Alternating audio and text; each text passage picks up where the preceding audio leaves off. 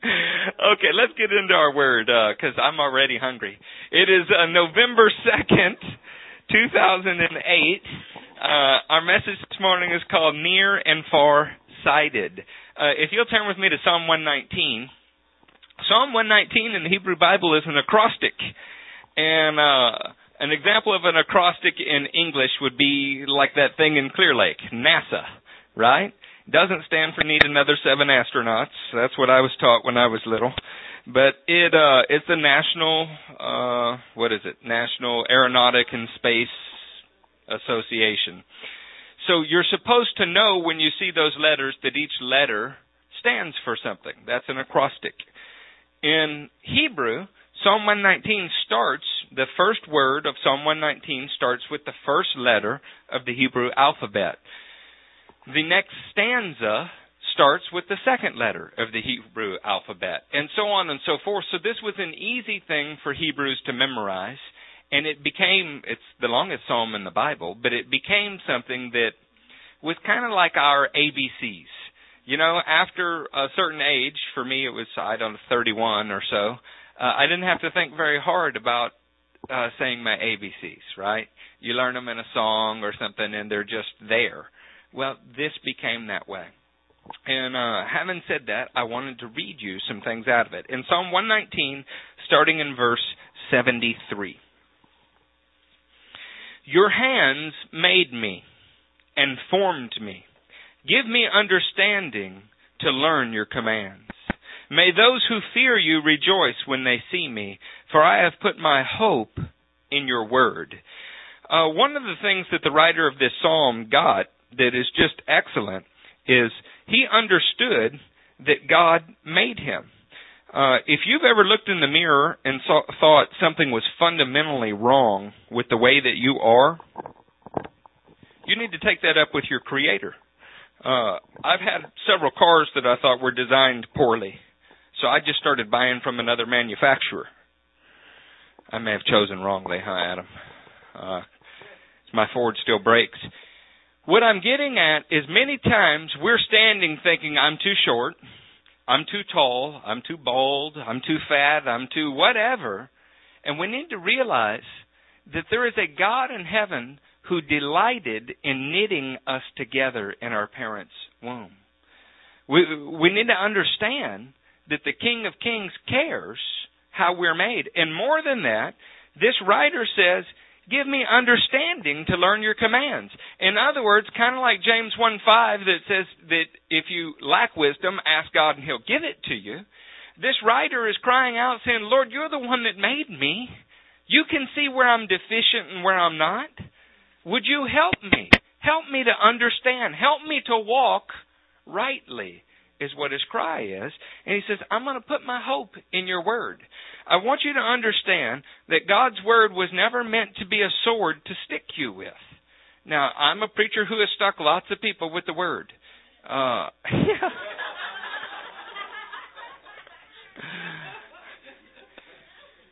I am a preacher who will put you in the valley of decision because that is how I got saved.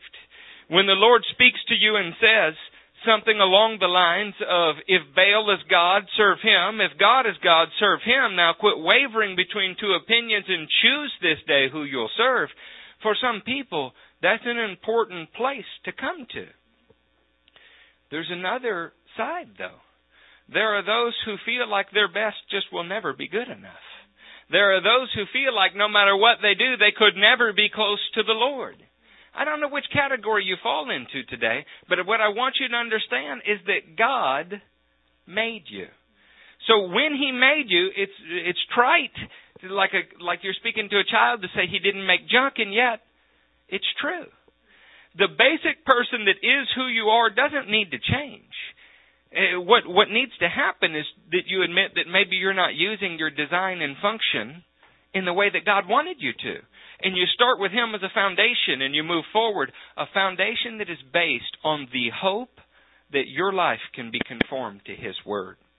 Uh, while still in Psalm 119, turn to the 103rd verse.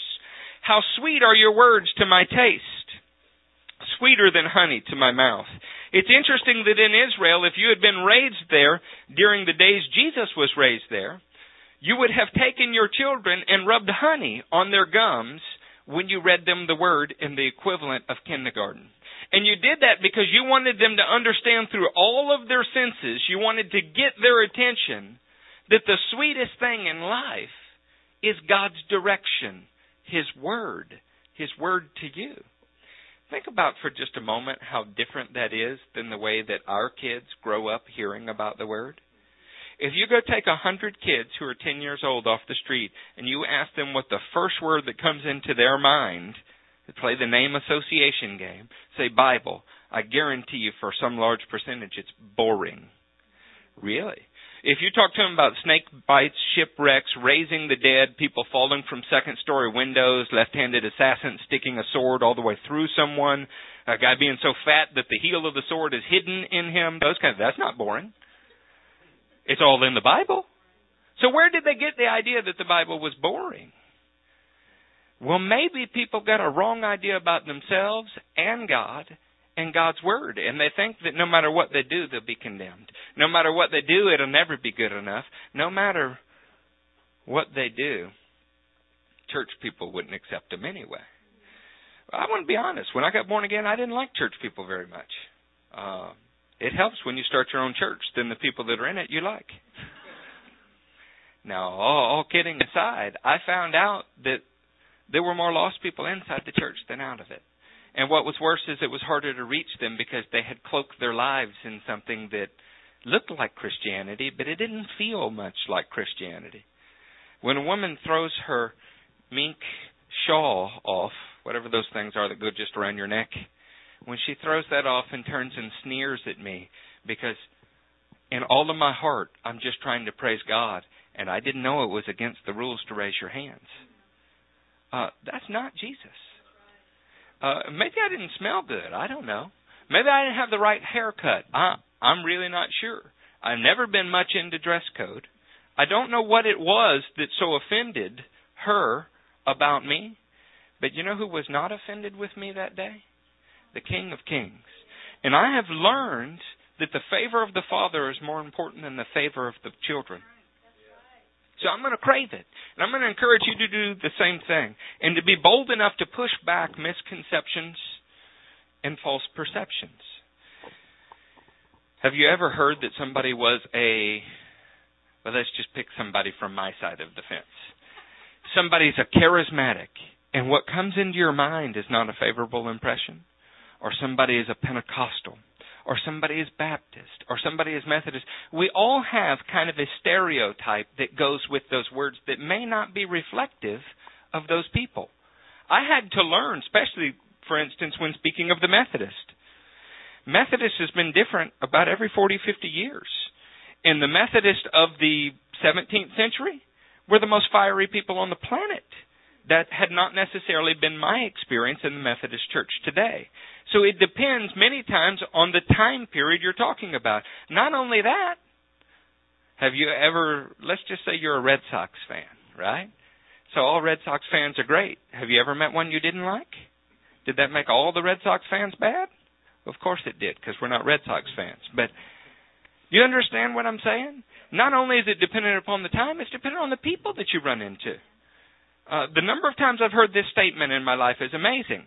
Well, I met somebody from that church, and they.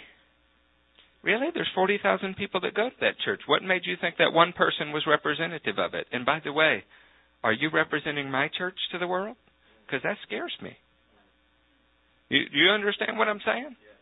Okay, with that in mind, we are supposed to be presenting the idea that the word is sweet, sweet like honey. I gain understanding from your precepts, therefore I hate every wrong path. Now let's be honest, is there never been a wrong path in your life that you didn't really hate? Somebody slaps you in the face. What is the right path? Let's say it's turn the other cheek. Let's just stretch out on a biblical limb there, right? How good does it feel to choose that right path? Not very good. Somebody murders your character through slander. You know, well, that Darren is just. what does Darren want to do? But let's say Darren is eminently godly. That's not a stretch. So it's not hard for Darren. How about Angie when she hears somebody say it about her husband, though? Does that wrong path, uh, is that a little bit alluring to want to go down a wrong path there? Of course. So what is he saying? I gain understanding from your precepts, therefore I hate every wrong path. It means that you dwell in God's Word enough till it retrains you to hate what is wrong. This is why Hebrews says it's through constant training that we learn to distinguish good from evil. Because from the very beginning, that which looks good to us ultimately destroys us. And that which doesn't look so fun, maybe somebody told you it was boring, is the thing that leads you to the most abundant life. In fact, what you find out with us is that we tend to be very nearsighted. When we look at something, we see what is right there, the trees rather than the forest. God has a little bit more of an elevated view.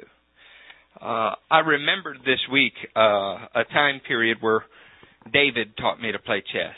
He's back there with the kids. Good. I can brag on him for a while. Don't get too excited. He didn't teach me very well.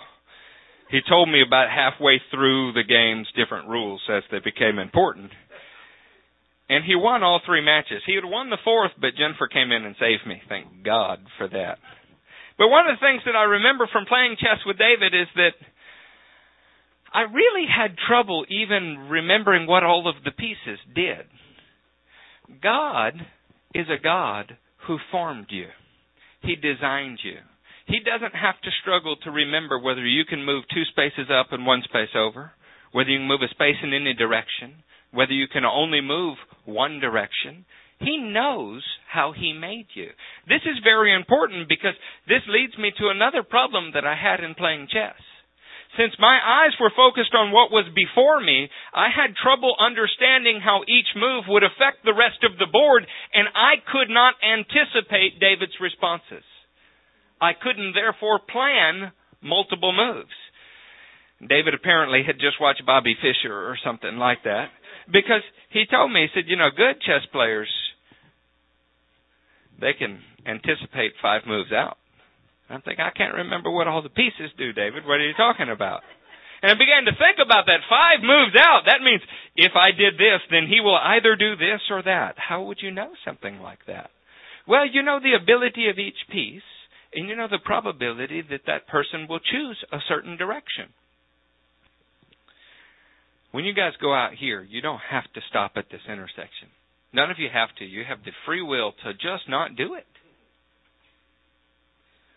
Probably most of you will stop there, though, because there's a consequence if you don't. Not just a ticket. That's right. Not just a ticket.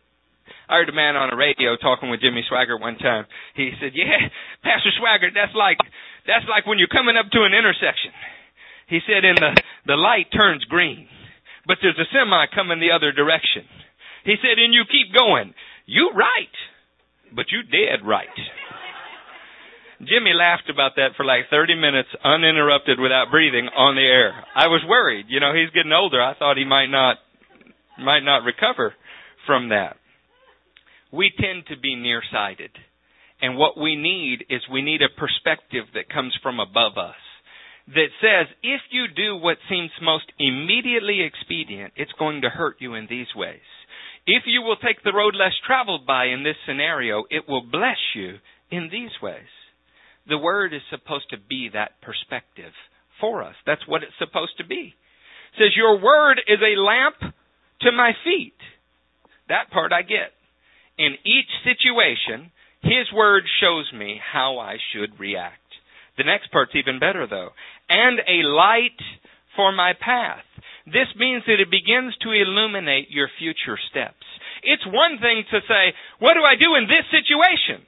It's quite another to know that the step in this situation is not going to create more problems.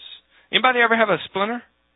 There's a surgical solution for that. I could cut off your finger it might cause more problems than the splinter did, but it is a solution. Not everything that comes to us is the right choice to make. Not even everything that you read in the Word is the right choice to make. You need to consider is it speaking to me? You ever opened the Bible, found a strange verse? Judas went out and hung himself. Huh. You flip a few pages. What you do, do quickly. What are you saying, Lord? It's not the Lord. That's scripture roulette. It's just foolishness. You need to know that God is trying to get your attention through that word. Well, how do you know that? You need to stretch out for Him and believe, like some of the words of prophecy said, that He desires contact with you. How many of you are trying to trick your children? How many of you are really invested in your children's destruction? I mean, you're thinking, I just will not have succeeded as a parent if I don't raise a dope dealer or a crack whore. I mean, I, I'm going to feel bad if I don't do that. Why do we call God Father? We call him Father because he is like an earthly father, but better, one without sin, one without ill motive. If we, who are intimately flawed, evil, the Bible says, know how to give good gifts to our children, how much more does our Father in heaven know how to give us good things? He will never ask anything of you that is not for your benefit. When Judah was just a little boy, barely able to speak, I gave him an old Navy hat. And he was wearing the old Navy hat, and uh I said, Judah, how about that old Navy hat? He says, No, it's new. I, I said, Baby, it is an old Navy hat. He's looking up at it. Well, there's a bill on it. He doesn't see the words Old Navy, and he couldn't read at the time anyway. So we had a full blown argument on the steps of church about that. I had to take it off, bring it down, turn it around, and show him that the words were on it Old Navy. How many times is our relationship with God just like that? He is trying to show you something that you just can't see, but you are convinced he just wants to kill your fun. He wants to mess up your life. He wants to torture you for a while. And in all of our infinite wisdom, we put God in a box that is sadistic. God is benevolent beyond belief and patient beyond belief. If the words have ever come out of your mouth, if I were God, you guys would all be in trouble. I expect things to be done however I wanted them done the first time right away, and if I don't explain it to you, read my mind and innately know how to do it. There's not very much patience in Eric Stevens. Poor Adam was working with me yesterday, and he's trying to explain a way to fix a problem. And he thought I didn't understand him because he explained it more than once. I understood him, I just didn't agree with him. And it's hard because he's having to wait for me to catch up to him because he's he's right, and that, that's a problem. I remember when I was right most of the time, but he was. He's right, and it is a frustrating thing to know when something ought to be done a certain way, but it's just not being done that way. Isn't that the position God's in almost all of the time? So what would you do if you were him? Would you get frustrated with your kids and just beat them? Well, I've done that. Not today. All my kids are bruise free today. He's not like that. That's not what he does. I wanted to show you something. Turn to Proverbs 20. We got kind of a laid back message today. I'm tired. That's why. Yeah, y'all like it. No no shouting, no jumping off the stage. In Proverbs 20, look at the 27th verse. The lamp of the Lord searches the spirit of a man.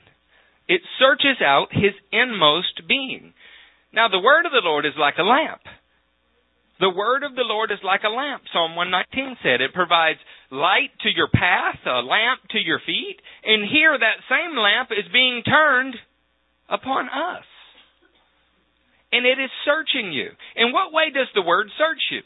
Well, if the word says turn the other cheek, and that's your understanding of the word, and you're in that situation and you refuse to do it, the word has just revealed something about us. Maybe the reason we said the Bible is boring is because we want an excuse to not have things revealed about us, not to ourselves, not to anyone else. I don't know about your family, but mine's got some unspoken things in it. It horrifies the extended family when I get behind a microphone. We have this idea that if we just don't talk about it, it'll get better, it'll go away. That's not true. You break a bone, don't talk about it, don't treat it, don't do anything for it. You tell me it'd get better? It's when you see old guys walking around with a you know big knot on their collarbone. Say, well, what happened? Well, I broke it, but I didn't want to tell mom. And look, it We're not Christians are not supposed to walk around gnarled spiritually because they didn't deal with things. So the Word of God forces us to deal with things. Not so that a majority can look down on, on a minority and say, you, you guys have that problem. But so that everybody can be searched by God's Word and develop an appetite for it and become more like Him. That's the goal.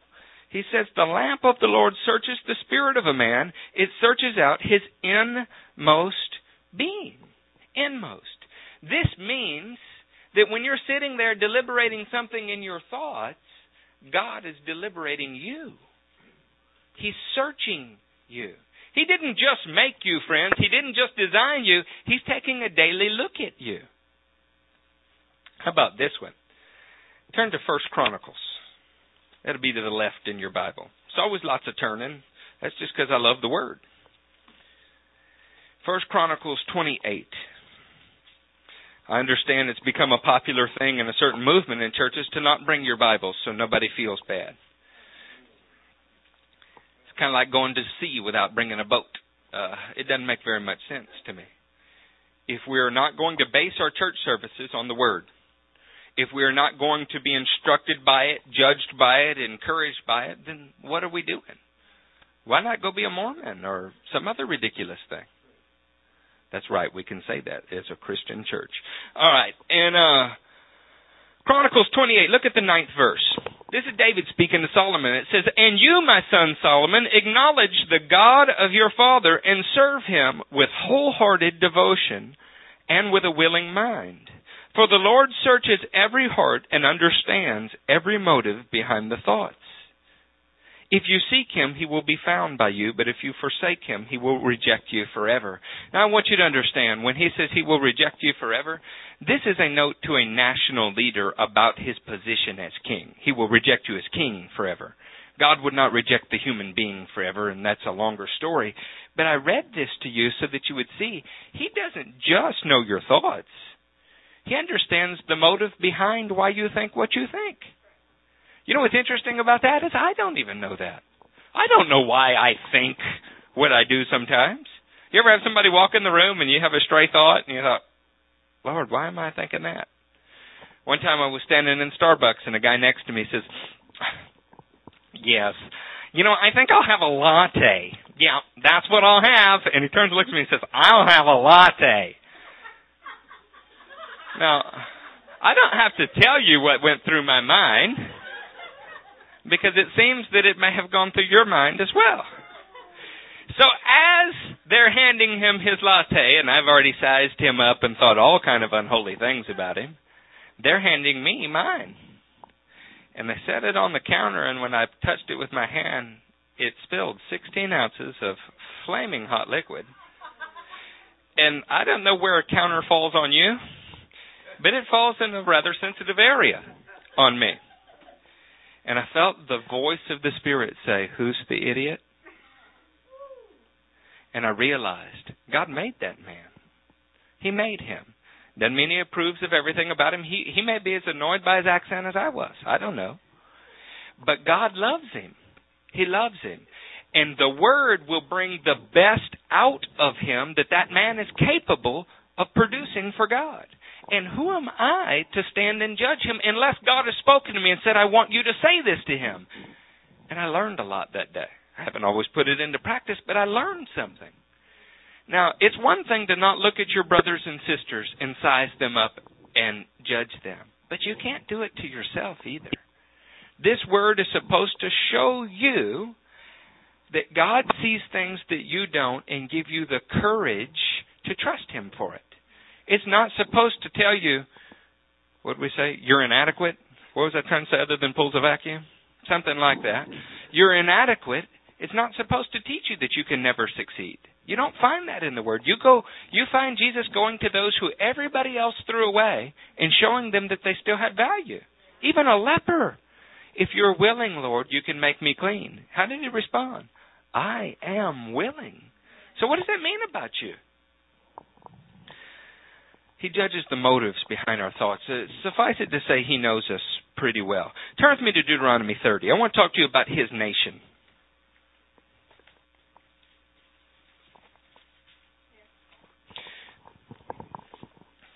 Well, Mandy's there. Angie's there. Where's the rest of you? In there. God formed a nation, not all that different than He forms a person. He knit this nation together in the furnace of Egypt. Egypt was a place where pressures could form the nation. Egypt was a place where the heart of the nation could be tested. And God came to His nation and said, Today, I'm redeeming you. I'm purchasing you for myself. And he brought them out of Egypt. And on the day that he saved them, he says lots of things about them. Now, here we are, some 40 years into the desert, the second giving of the law, Deuteronomy, and he begins speaking to them about their future. Just for round numbers' sake, let's say that we're talking about the year 1500, because it's between 14 and 1600, and uh, it's just not that important for the message today. Okay? Let's say we're talking about the year 1500. Just form the nation. Hear this. Um, I'm sorry, 2864, then we'll go to 30. In 2864, he says, Then the Lord will scatter you among all nations, from one end of the earth to the other. There you will worship other gods, gods of wood and stone, which neither you nor your fathers have known. Among those nations you will find no repose, no resting place for the sole of your foot. There the Lord will give you an anxious mind eyes weary with longing and despairing heart. You will live in constant suspense, filled with dread both day and night, never sure for your life. Uh, is that exciting? No, not at all. There's nothing anybody would want. The circumstance in which God is speaking here becomes important because now we're talking about somebody farsighted. Let's imagine that uh, whether you suffer from myopia or, or uh, stigmatism, whatever it is, that you don't see well and you're in the ancient world, what would you want to do? You'd want to pair off with somebody who did see well, wouldn't you? Uh, my previous Bible teacher uh, could read things, uh, could not read things up close, but had perfect distance vision. I had very poor distance vision, but could read things up close. We made a great team because without my contacts and without his reading glasses, we could still function on a normal day. You know, he warned me about what was coming in the distance. I told him what was right in front of his face. Do you understand how people might pair off that way? Well, what if you serve a God that sees hundreds and thousands of years into the future and warns you about it? See, he's just spoken to his nation from two mountains. He separated his nation and he put some closest to a mountain called Ebal, others close to a mountain called Gerizim, and he had representatives of each tribe stand on both of those two mountains, and from one side he began to say, if you do these things, you'll be blessed. Then from the other side said, if you do these things or don't do these things, you'll be cursed. They were standing in the middle. They had life on one side, death on the other. They're in the valley of decision. And then he says to them, then the Lord will scatter you among the nations, blah, blah, blah, blah, which was one of the curses. So wait a minute, Lord. On the same day you tell me if I do these things I'll be blessed, and if I do these things I'll be cursed, you tell me that I will be scattered among the nations. What is he saying? He's saying on the day he founds the nation, at the very beginning, he knows that they're going to fail. Does that feel fair to you? Turn with me to the 30th chapter.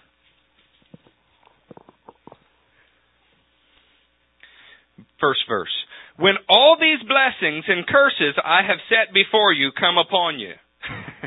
when all these blessings and curses I have set before you come upon you. Did he know that they were only going to fail? How do you get a blessing? By doing what he said. How do you get a curse? By not doing what he said when all these blessings and curses have come upon you. It sounds a little bit to me like God knew ahead of time that the nation would get some of it right and would get some of it wrong. God expects perfection. At least that's what we're told, right? Well, what did he call me for? Because he knew I wasn't perfect when I, he's the one made me. He searches me daily. What do you mean God expects perfection? Saints, if God expected perfection from you, all of you are disqualified. Except Jennifer. She's in the back and she's good. Everybody's disqualified. So, what do you do with that? Well, I've worked with a guy one time and said, "Hey, uh, Eric, you know, you got to live in this flesh." Like anything you want to do was okay. No, he's compromised with the enemy. God neither expects perfection from you nor expects your failure. He wants you to aim for perfection and trust him for the rest. That's what mercy is. Mercy is giving you that which you did not earn. Say, well, who am I going to give it to? Those who are striving for it, those who want it. You know, I quoted to you during the worship service, John 8. Jesus uh, has a woman brought to him who was caught in the act of adultery. People didn't care very much about the truth because they didn't bring the man. How do you catch somebody in the act of adultery and not bring the man? Like he's not responsible. He dismisses the accuser and says, Well, man, where is your accuser? Nowhere, sir. Then neither do I condemn you. But that's not the end of the message. That part is mercy. You know what he tells her? Go forth and sin no more. Do you really think that that woman left and never sinned again? No, but she was given her new direction in life, her new aim. Suddenly it was important to her to strive to not do those things. She might have even prayed things like Psalm 119 Lord, you made me. Help me to understand. Help me to hide your word in my heart that I might not sin against you. This is the goal and the aim of Christians. For His Word to be born in us and to grow and to begin to permeate our lives to where it is sweet and we hate the wrong path and we want to do what is right. This is neither an excuse to sin nor a license to be self righteous. I can't think of a good expression today, but I've met people that thought that their sweat didn't stink. And when I was around them, they were very intent on letting me know their pedigree, their religious pedigree. I don't think Jesus is very impressed with that. I think he knew when he called you where your weaknesses were and what he wants to see in you is a turning that strives for him, and he will credit you with the rest. That keeps you from ever being arrogant. That keeps you entirely dependent upon his mercy and aware of his role as your God. You know what the sad truth is, is people get born again, recognize that things in our lives aren't right. Then as we feel like we get them right, we become gods to ourselves again. We judge all of those who are around us and we exonerate ourselves because after all, look at all the things we don't do. Really. So drinking grain or barley, drinking grain or barley, that gave you a unique uh, not doing that gave you a unique status that you could condemn everybody in the world? That something about eating and drinking made you more holy than the rest of the world? Why does the word say that the kingdom of God is more than food and drink? Few of you are nodding your head like you've been in some of the same places that I've been. Uh, Let's let's move on to some more biblical principles. By the way, the return is prophesied in Deuteronomy 30. In Deuteronomy 30, the same God that said you'll be banished among the nations, he says, "And I will bring you back from all the nations you were dispersed, even if they're the furthest nations on the earth." So understand this: the God we serve, when He birthed the nation, He said, you, "You're going to blow it," uh, but when you return to me, I will bring you back, no matter how bad you blew it. Now, if he does the same thing with individuals that he does with nations, what does that mean? That means that on the day he called you, he said, I know Mandy's going to make some mistakes. I know there are going to be times she's going to walk in my blessing and other times she's not walking in my blessing. But if she just trust me, I will always bring her right back to me. This is not an excuse to go run off do your own thing. It is encouragement that God knew you were flawed when He called you, but He prophesies something you can put your hope in. Uh, by the way, those captivities, uh, you remember I told you that those words were spoken somewhere around 1500 BC? You know when the first captivity is? It's the Assyrian captivity for the northern kingdom. It's about 716. From 1500 when it was spoken till 716 when it happened. That's a long time to wait, isn't it? In fact, during that time period, you could kind of get the impression, you know, God probably wasn't talking about us. I mean, I know He said it's going to happen, but you know, uh, he's probably talking about somebody else. Couldn't you? In the book that first chronicles the Assyrian captivity, Isaiah, Let's go ahead and turn there in the 46th chapter.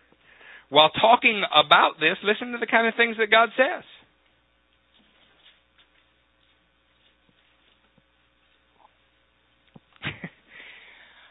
Are you ever surprised when you see somebody mess up? Let's let's say for a moment that we were back in that scenario where somebody slapped a friend of yours in the face. Would you be all that surprised if they slapped him back? Probably not. Why? Because that's what's most natural to do, isn't it?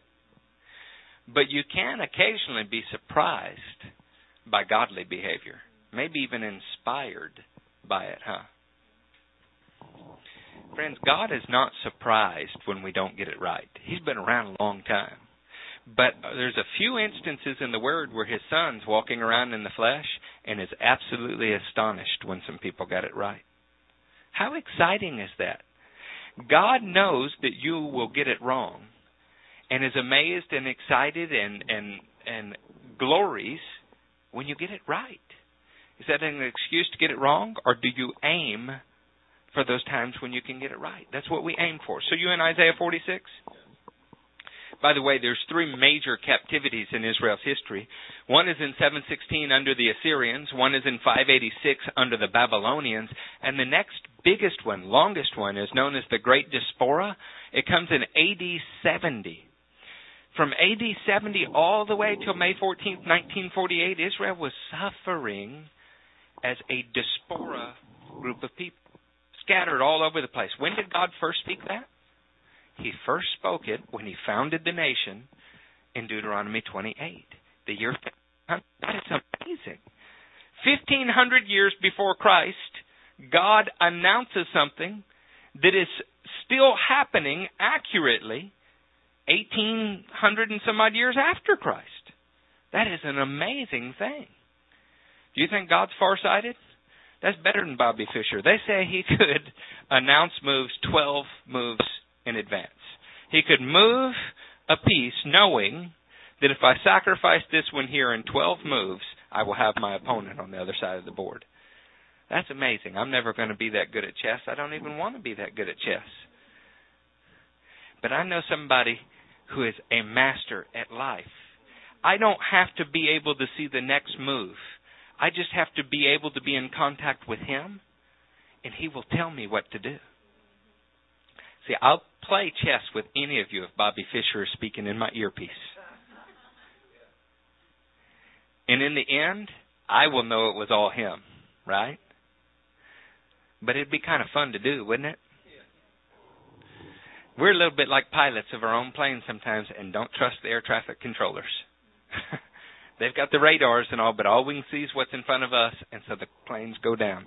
In Isaiah 46, I want to show you some ways in which God distinguishes himself. Isaiah 46, starting in verse 1. Bel bows down, Nebo stoops low. Their idols are borne by beasts of burden. The images that carried about are burdensome, a burden for the weary. They stoop and bow down together, unable to rescue the burden. They themselves go off into captivity. Listen to me, O house of Jacob, all you who remain of the house of Israel, you whom I've upheld since you were conceived and have carried since your birth, even to, sounds like God formed that nation, right? Same way formed you. Even to your old age and gray hairs, I am he. I am he who will sustain you. I have made you and I will carry you. I will sustain you and I will rescue you. Before we get into the rest of that verse, anybody want to guess when he's talking about? You remember way back in Deuteronomy 28, he said that they would be taken into captivity in other nations? And then in Deuteronomy 30, he said, Yeah, but I'll take you out. Well, now we're 760 years before Jesus, just before one of their first captivities. But what's he promising them? Hey, I told you about this from the beginning. I told you what would happen if, if you did this. And he said, But I'm still going to sustain you. I'm going to carry you. I've been with you from the very beginning. So I'm going to walk through this with you. This is kind of like a father that says, if you do that, son, I am going to have to punish you. But he never stops being your father. He's never more than hand's reach away. And the punishment is not so severe that you won't survive it. In fact, in the end, it was meant to teach you something. To whom will you compare me or count me equal? To whom will you liken me that we may be compared?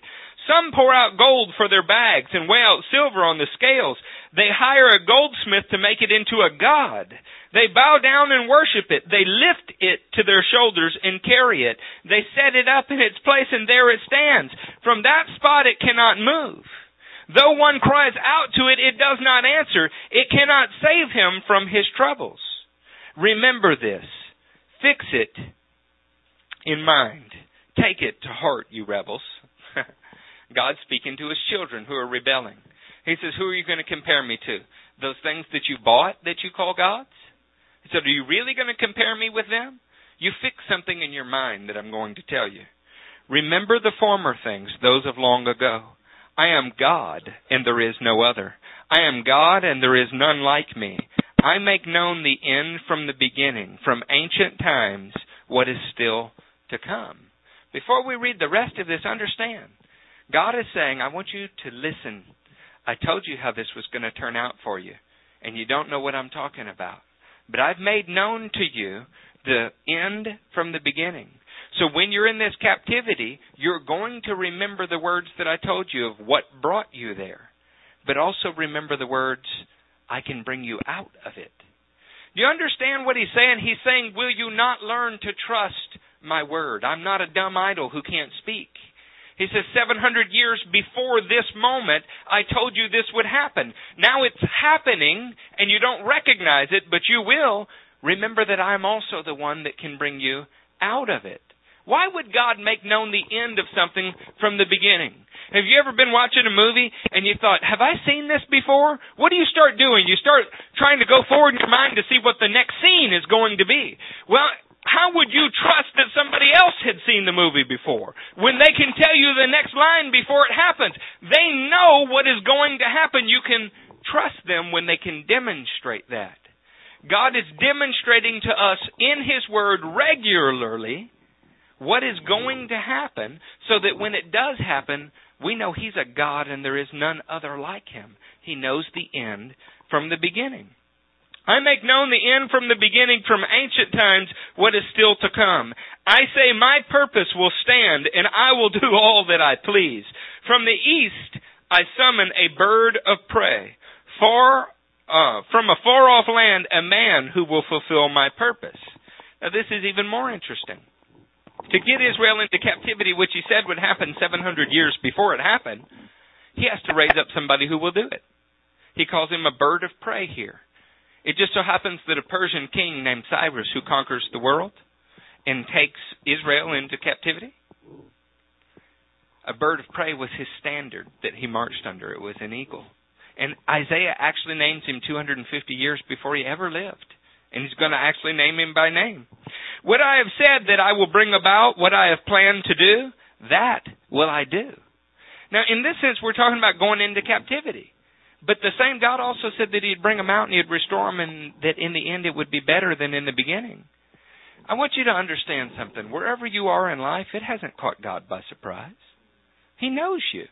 He searches you. He's formed you. His word is there both so that you can look at it and go, hmm, that's how I got in this mess. God said if I did this, I would be in this mess.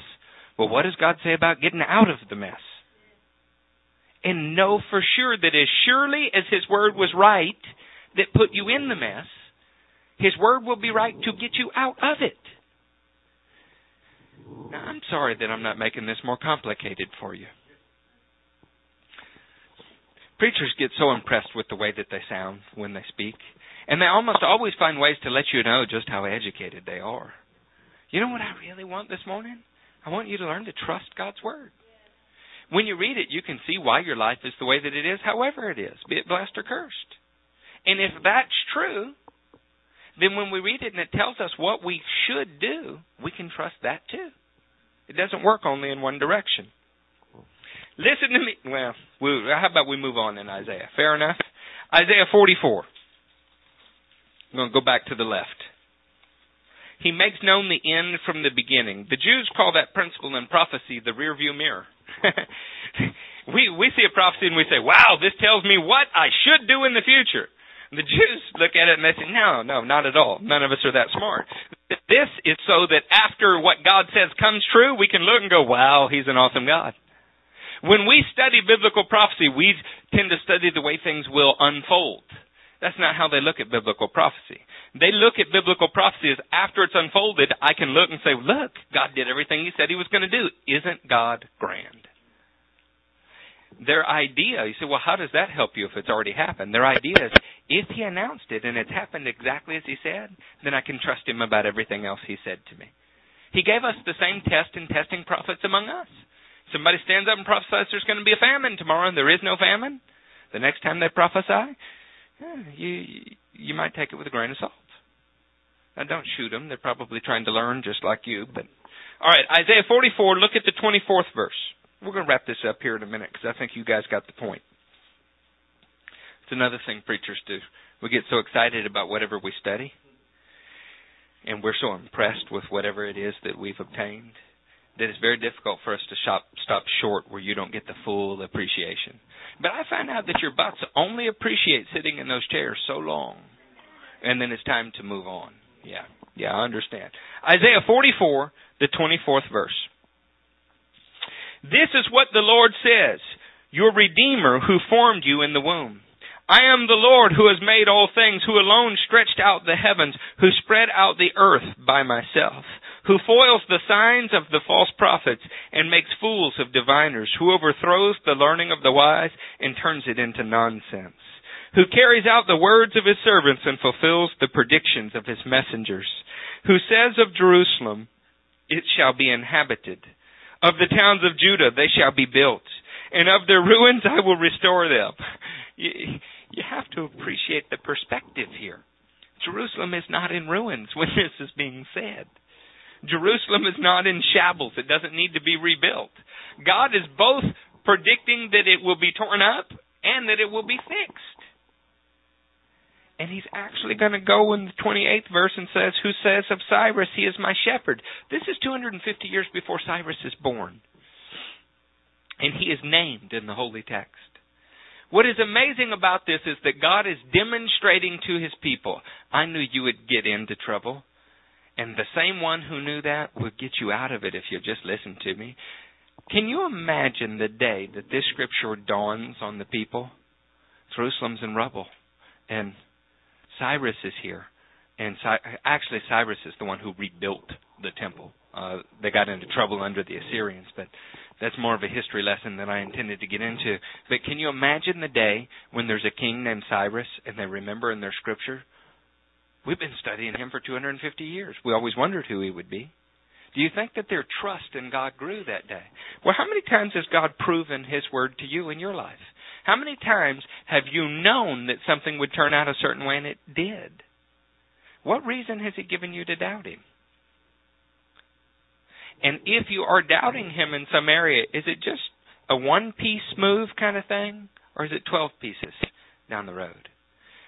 See, the other thing that happened to me while I was playing with David is I got him into a position where I was sure I was going to win. He was in checkmate, and is that the last one? Yeah. I, I mean, one move away from victory, and I was very excited. Um, I don't like to lose. Uh, I don't like to lose in anything, and I'm very excited. And David begins moving pieces on the other side of the board. I'm thinking, what? You know, we're fighting over here. What is this about over there? And I became distracted. Um, I found out that the people of God are easily distracted. What's in front of us gets uncomfortable to deal with, and so we run off and we blurry the issues. Maybe the real issue is we don't feel good when we're in the presence of God because He's telling us to do things we're not doing. But what we do as a distraction, a way to steer the attention away from that, is we blame all the people around us or all the churches we've ever been to.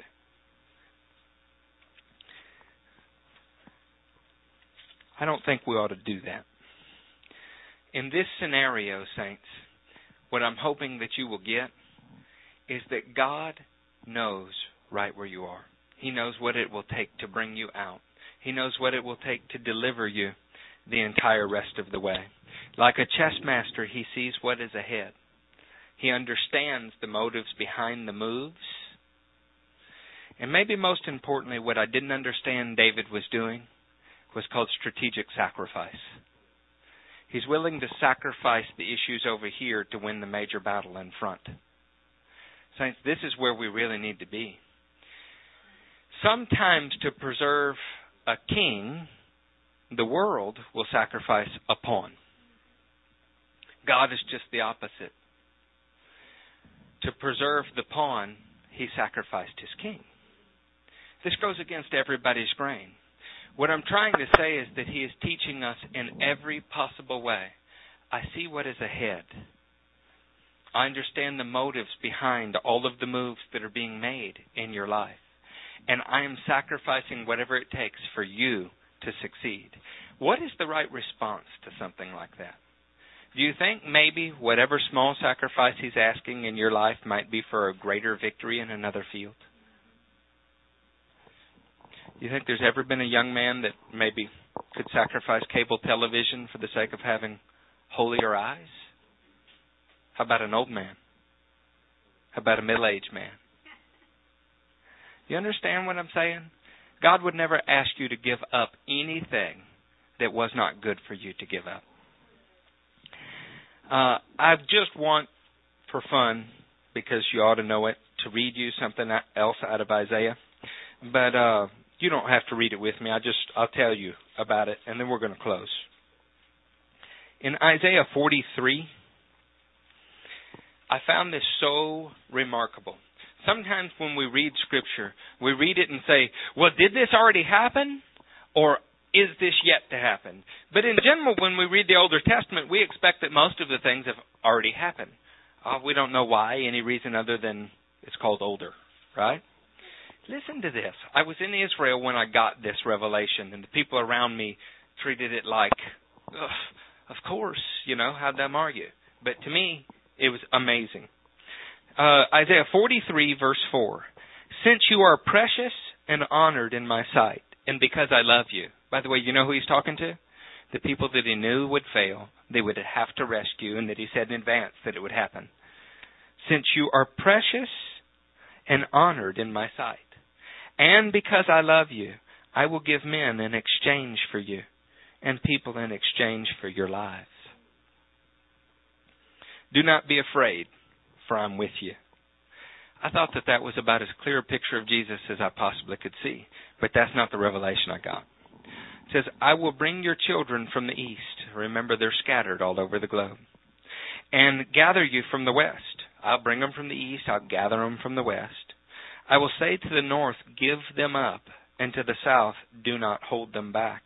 Bring my sons from afar and my daughters from the ends of the earth, everyone who is called by my name, whom I created for my glory, whom I formed and made. The revelation is while I was in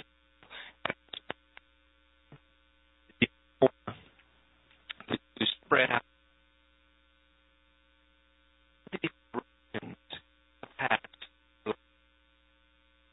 freely from the western without restriction back to Israel. They freely made Aliyah from the eastern nations who had no desire to stop them back to Israel to return to God to be what He had made them for His glory. But to the nations to the north, Russia, there had to be a command from God that said, Give them up. And from the time of Israel's creating, in May 14, 1948, until the early 1990s, no Jews were allowed to return. But as if God Himself reached down and threw a switch, from 1991 to 2003, 1.2 million Jews returned during that time period because God said to the nations in the north, Give them up, they're for my glory. Then how about the South? The largest airlift in human history happened in the late 1990s. Never, not during wartime, not at any time have as many human beings been in the air as were in that day. A country to the south of Israel called Ethiopia was found to have Jews in it. It was proven that they were actually of Jewish descent. And the nation of Israel used Gentile airliners from around the world to bring people back to God's land. And why? Because they were created for His glory. Now, a lot of theo- theologians look at Israel the same way they look at your lives. They see nothing but the failure. God said from the beginning He knew that you would fail in some areas just like Israel would, but you were created for His glory, and He will bring you back. I don't know what you have to do to be brought back. Maybe it's just a command to the north that says, let him go. Maybe he has to raise up somebody to carry you in their arms like he did coming from the south. But God didn't put you in a situation hoping you would fail for the sake of failing. Anything that you've ever felt like a failure in was so that you'd one day feel saved from it. Any weakness in your life was so that God could take a weakness and turn it into a strength. Any area of condemnation in your life was so that you could feel liberation from it. This is the God we serve. He's not sadistic. He's not looking to punish you. He gives you enough rope to hang yourself truth. But he also extends the rope that saves you from hanging yourself. The question is which do you want? Do you want to go on without his help, working against his word, struggling and straining with all of the excuses and the distractions on the other side of the board? Or do you want to say, you know, he's been right all along? Lord, whether you have to speak and say, give him up, or whether you have to bring somebody to carry me out of this pit, you formed me. Would you give me understanding into your word? See, this is the heart of God. It's not in excluding people, it's in qualifying them.